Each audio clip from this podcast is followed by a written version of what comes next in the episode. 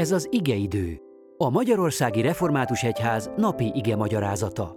A mai bibliai ige szakaszról Kálmán Bélát, a Ráckevei Református Egyházközség lelkipásztorát hallják. Áldás békesség!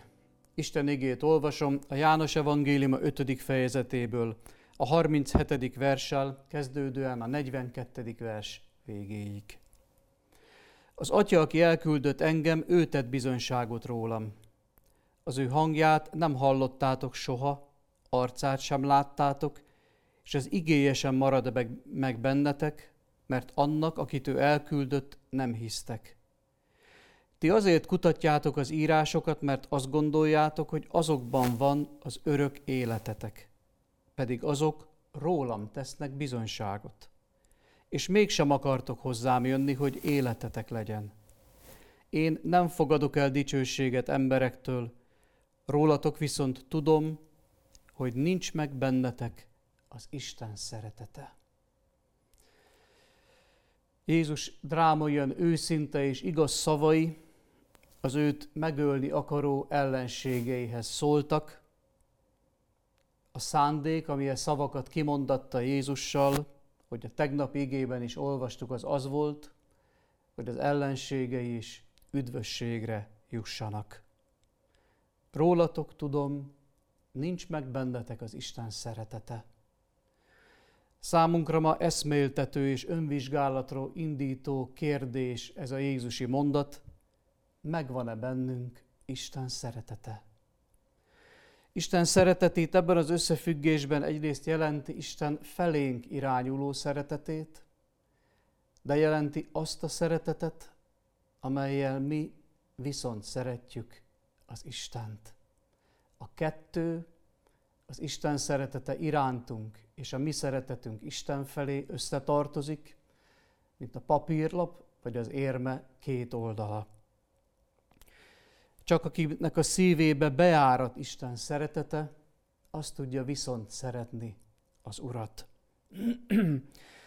Miért dráma, ha nincs meg valakinek a szívében Isten szeretete? Mert akkor ahelyett, hogy hitvalló, hálás, Istennek szolgáló élet lehetne, helyette vakbuzgó, vallásos fanatizmus jellemzi.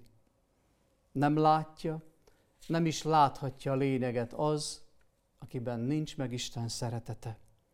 Hiába tanulmányozza a nagy odaadással is akár az igét, csak a lényeget nem látja, Jézust. Keresheti az életet, az élet útját, és mégsem akar Krisztushoz jönni, hogy életet találjon. Sőt, neki támad az Isten szeretetét nélkülöző ember annak az Istennek, aki őt üdvözíteni akarja, aki könyörülni akar rajta.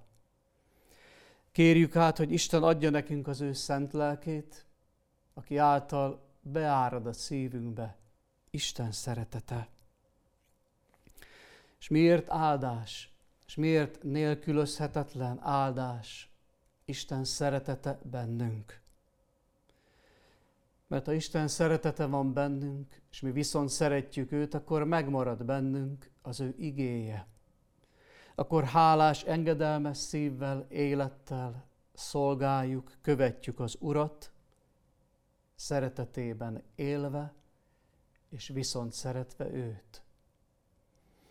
Jézus Krisztus drámai szavainak, hogy tudom, nincs meg bennetek Isten szeretete, csodálatos ellenpontja, Péter vallomása, aki a súlyos, drámai háromszori tagadás után, ott Krisztus feltámadása után, Jézus kérdésére, hogy szeretsz-e engem, alázatosan, bűnbánóan, de hittel így válaszolt, Uram, te tudod, hogy én szeretlek téged.